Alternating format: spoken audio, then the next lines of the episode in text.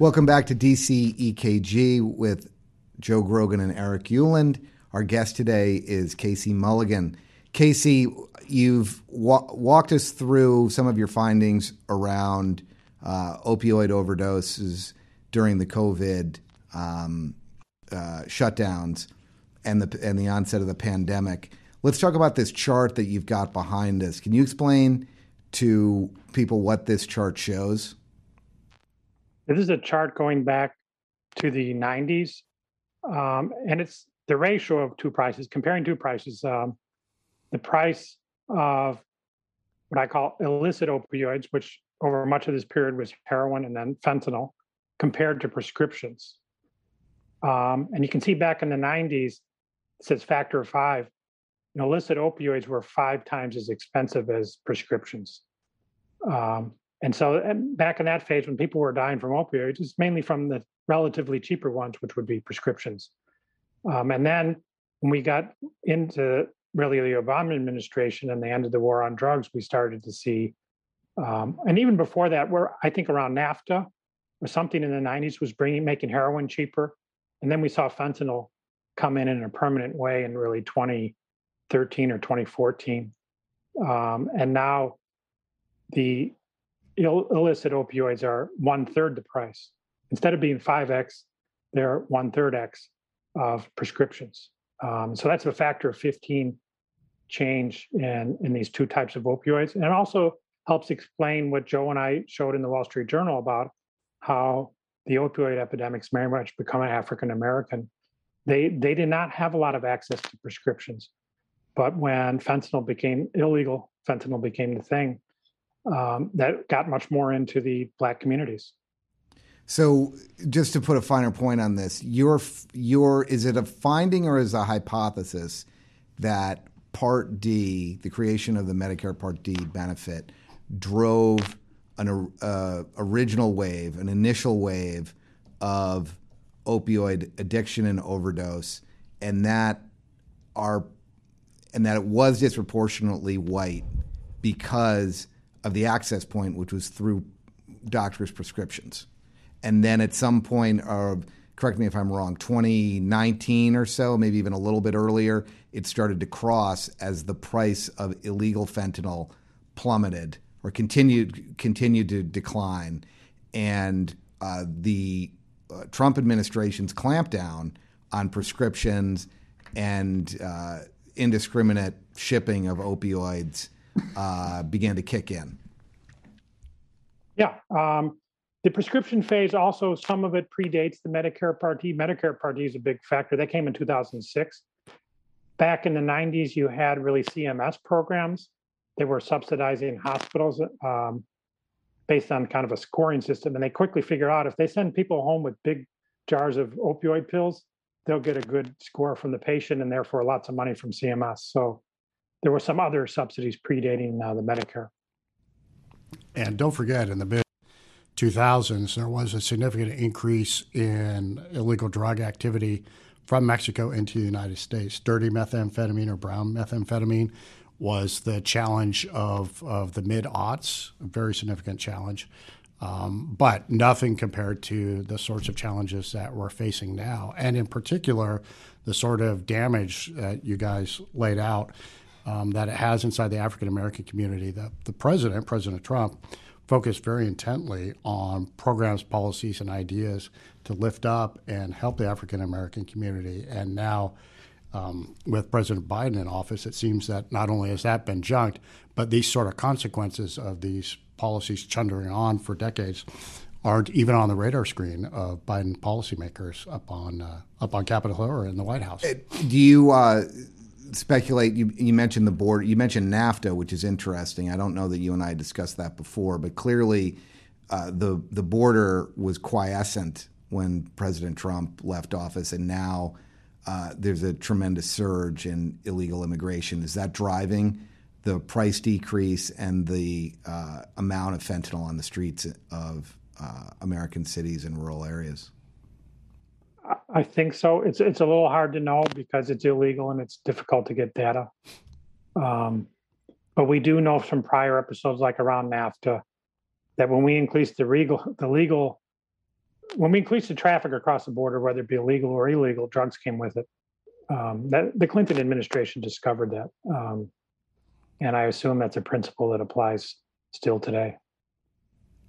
I think that's accurate based on what data has been able to be shared by the Biden administration uh, in terms of truly the sorts of traffic across the border and the, the sorts of things that are, are, being snuck in here into the United States.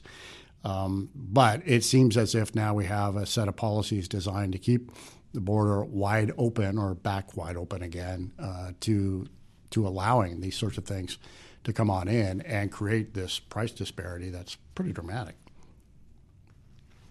Yes, I agree. Casey, you, when you look at the data, is there any uh, the overdose data? Is there any cause for optimism at this moment in time? I mean, it's been it's been increasing pretty steadily.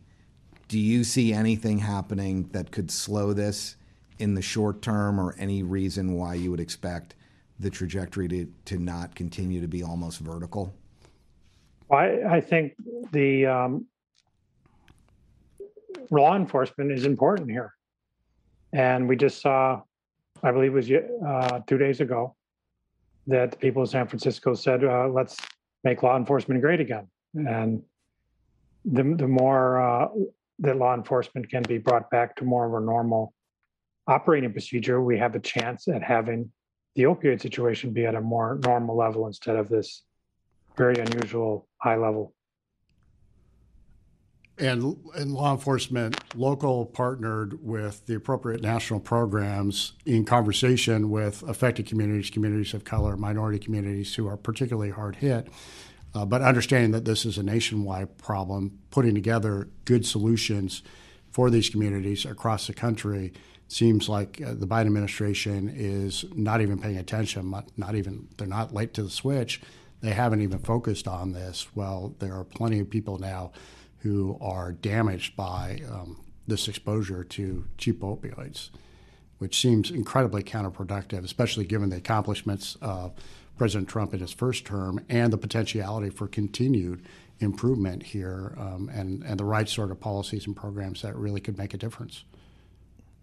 And one of the ch- charts I put in my book about the Trump administration was just how often did the topic of opioids appear in the Federal Register and the congressional record um, under Obama versus Trump. Um, and I compared that to climate change. Not surprisingly, during the Obama eight years, there was all kinds of chatter about climate change.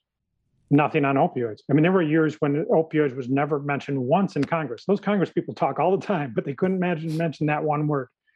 Um, and that reversed under Trump. Trump brought that on the radar. Um, and it seems like with Biden, we're going back to uh, talking about climate change uh, rather than this problem that's actively killing people as we as we tape. Um, talking about hundred years in the future instead. So let's let's talk a little bit about um, if you had if you were uh, invited into the White House next week or this afternoon to go in and give Biden and his team some advice. Let's start with where you think the economy is right now. Obviously, inflation is universally understood now to be a huge problem. Uh, many people, including uh, Janet Yellen, the Treasury Secretary for President Biden, thought it was going to be transitory. She's just admitted that it's not. People uh, are furious about the price of gas, the price of groceries, uh, grocery shrinking, which is the latest thing, shrinkflation. Uh, where do you see the inflation issue for uh, the economy right now? What would you tell Biden and his team, and, and how would you get it under control if it's anything more than just transitory at this point? I, I think one of the reasons people are so upset about inflation, and they are, is because inflation doesn't ever come with good things. And so it, it, it's really an overall aura that, that people are detecting. And I think that's really a lack of productivity. And it, you know, inflation eats into your wages. It means you're not a, you're not that productive um, all these regulations, supply chain issues, um, all this disruption around this one virus, um, that's not enhancing living standards. It's making them worse.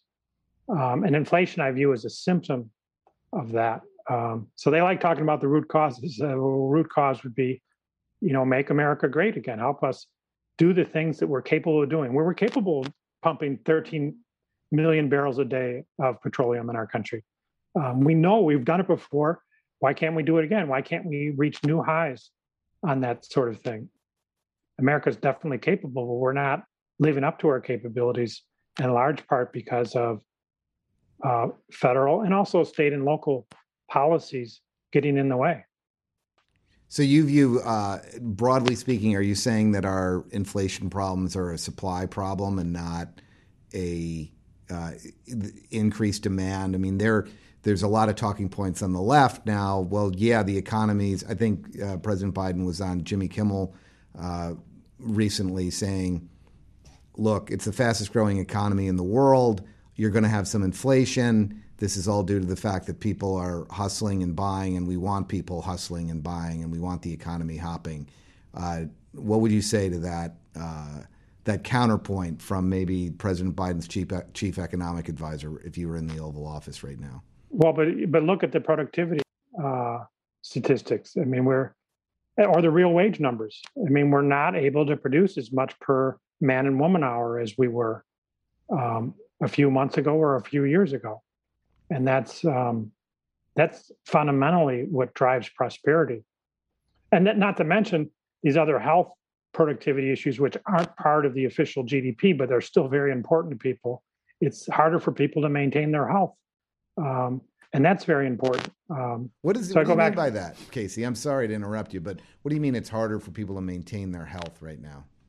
Well, you know to keep their weight under control. I, I don't know about at the moment but from April 2020 through at least the end of 2021, when we see the people dying from all these things, and we know that behind each death, there's people who didn't necessarily die, but their health's not in good shape. They've come down with diabetes, they've uh, having heart issues, um, struggling with addiction. But is this a generalization on your part? Is this an anecdote, or do you have data that shows that people's health outcomes beyond the the opioid overdose data that people that uh, mortality increased for other categories and other health outcomes uh, deteriorated as well? We have less data, but we do have data on, you know, non-fatal health problems in these same categories: drug use, um, cigarette sales, alcohol sales. Um, that's those are all examples of consumption that often doesn't result in death, but it's still resulting in a health problem and may lead to death and two, three, four years down the road. And if that data, it sounds like, is is putting out some warning, putting up some warning flares, um, and there's a significant cohort of people who have more challenges for health care, um, their health care, personal or their family or their communities. Uh, is that bit fair to be a longitudinal longitudinal impact? I mean, will we see that play out over decades of time, courtesy of what's happened here in the past few years with the pandemic, the shutdowns, the inhibition of communities to be able to gather together, for people to be able to work and exercise and, and interact, socialize with each other? Yeah, I mean, a lot of these health issues do have kind of a capital component. Like you gain the weight, and you can change your behavior and stop gaining further weight, but losing the weight's tough, right? Uh, you do some damage to your liver, you're drinking during 2020 and 2021. You know, that liver might not be able to repair. Hopefully, you can stop continuing to damage it, but um, that's a an asset or really a liability you're, we're going to carry forward. You know, the kids who didn't learn their um, reading and writing and arithmetic during the pandemic, that's a liability they're going to carry forward for many years that's some uh, sobering observations uh, to, to think a little bit about the fact that over decades we're going to have to deal with physical challenges, societal challenges, cultural challenges, all as a result of what everybody did um, or imposed on people in 20 in 21. Just a year and a half, two years of that sort of sort of change um, can last for decades, for generations, is really um, profound and pretty intimidating. Do you think, uh, Casey, that we can reverse this trend easily? I mean, we've we've spent some time in this conversation, obviously beating up on on President Biden, but some of this, you tell me. I mean, some of this has got to be outside of his control. Um, you know, outside of you mentioned pumping 13 million barrels of oil, he could clearly change U.S. energy policy, permitting, uh, change his rhetoric, say he'd seen the light. We could get more supply of natural gas and oil. He could use the Defense Production Act to reroute steel to allow more piping to go in to move gas around. He could do all sorts of things on energy, but on some of this all cause mortality. Uh, specifically, but let's say inflation generally speaking. I mean, it does not sound like this is this can be fixed in three or four months. This sounds like this is a that we have maybe sustained long term damage, and that bending this curve is going to take a while. Or am I too pessimistic? Yeah, I mean, you can look at it that way, but let's stop adding to the problem. Um, um, or stop digging. Yeah, stop stop digging, and you know, let's try to get the drug issue back to where it was. And, you know, not going to bring back the people who, who died.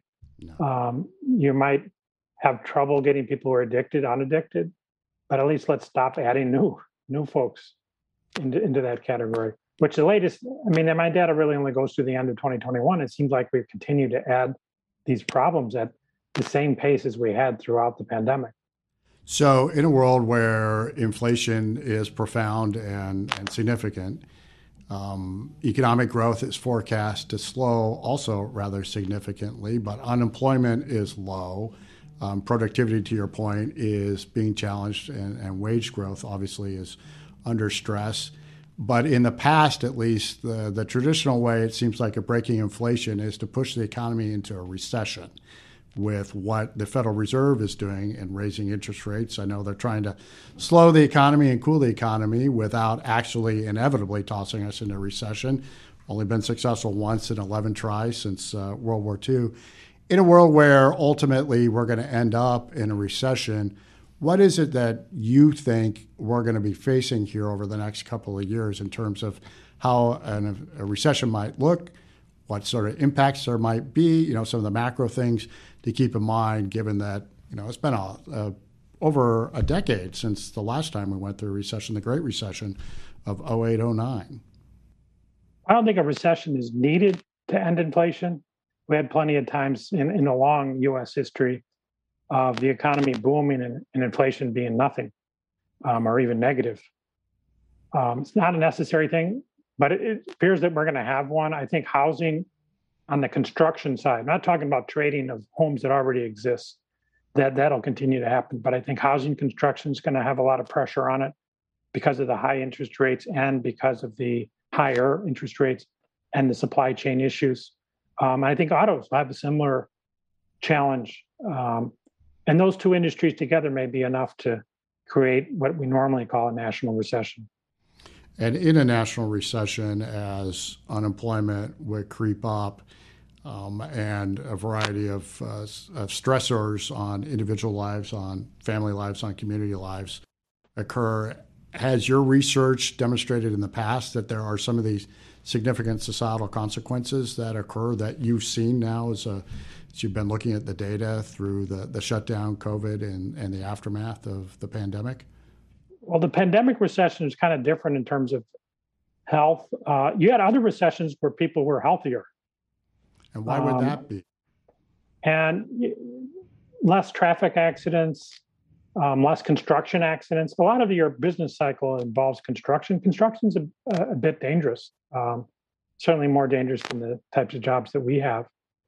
Um, and also, we don't quite understand why but nursing homes seem to be more productive during a recession. Maybe it's easier to retain staff. That's a hypothesis. But the nursing home survival rate seems to be higher in recessions and lower in expansions. Um, so, average recessions post war last, you know, year, year plus. Um, in the event that the Fed's unsuccessful, to your point, you don't grow the economy the right, the right way without significant inflation um, unemployment is a consequence. What are some other things about a recession that, that people should be keeping in mind? Well, the number one thing, and I warned Hassett and Trump about this, um, said if we ever get a recession, I'm really worried that Congress is going to make it worse. And what, Congress what has Congress these things do called, to make it worse. they have these things called automatic stabilizers, but they're actually automatic destabilizers. So if we had a recession coming on, especially I could see a Democratic Congress says, "Uh oh, time to pay people six hundred dollars a week again," and that would make the recession even deeper. And that would be six hundred dollars a week above the standard on insurance employment, uh, right? Right. On top of the standard four or five hundred, there would okay. be a six hundred. And we've seen that in previous recessions. Obama came up with the so-called stimulus, but the stimulus was just a dozen different ways to pay people not to work, pay people to be in poverty, and you're going to maybe it's a compassionate way to do it, but you end up with more unemployment and more poverty when you do that, and that's why the Obama expansion was really a non-expansion. So that's the way you've con- that's why you've concluded that, um, to your point, the Obama recovery wasn't much of a recovery. It was incredibly slow. So many people did not go back to the workforce, um, and there were a lot of uh, societal consequences with a, with a long period of incredibly slow growth. Yes, uh, and so I, I urged and people like you, when we when you're meeting with Congress, if you can urge them, please don't make it too much worse, because um, that's been the historical pattern. But what could Congress do, or the Biden administration could do to to make it better? Again, you've got a couple minutes in front of the Resolute desk. What would you lay out as key policy priorities beyond stop digging, beyond don't make it any worse, um, that Congress and and a President Biden, a President Trump in his second term should be doing to get out of a recession as quickly as possible? I mean, we do have safety net programs already in place. We already have food stamps. We already have Medicaid. We already have all these things. So let them do their job. Don't don't add to them. Don't disrupt them. Um, that that's kind of easy. Doing nothing. Um, that resist the temptation to do something. And you can also do as we did in the pandemic recession. Maybe this is an opportunity to get some government red tape out of the way. Um, there certainly many places where government is in the way of human flourishing and maybe that would the recession would be an excuse to begin to fix some of that. Well casey uh, you mentioned that construction is a, a, more dangerous job than the jobs that we have but you wrote a great book about your time in the trump administration called you're hired which i, I think is sort of a minor classic for those people who want to study White Houses and how they operate and various functions of it. It may not be on the bestseller list, but for those people who want to understand the Council of Economic Advisors and a and a sliver of a of a White House in a period of time, it's really well worth the the read. It's been a pleasure to have you here. It's always fun talking to you, and once again, uh, I personally leave this conversation having learned a lot. So, thanks very much, Casey. We appreciate it. We My pleasure. Good to see you guys. Thanks, Casey. Thanks, Joe. Thank you, Eric.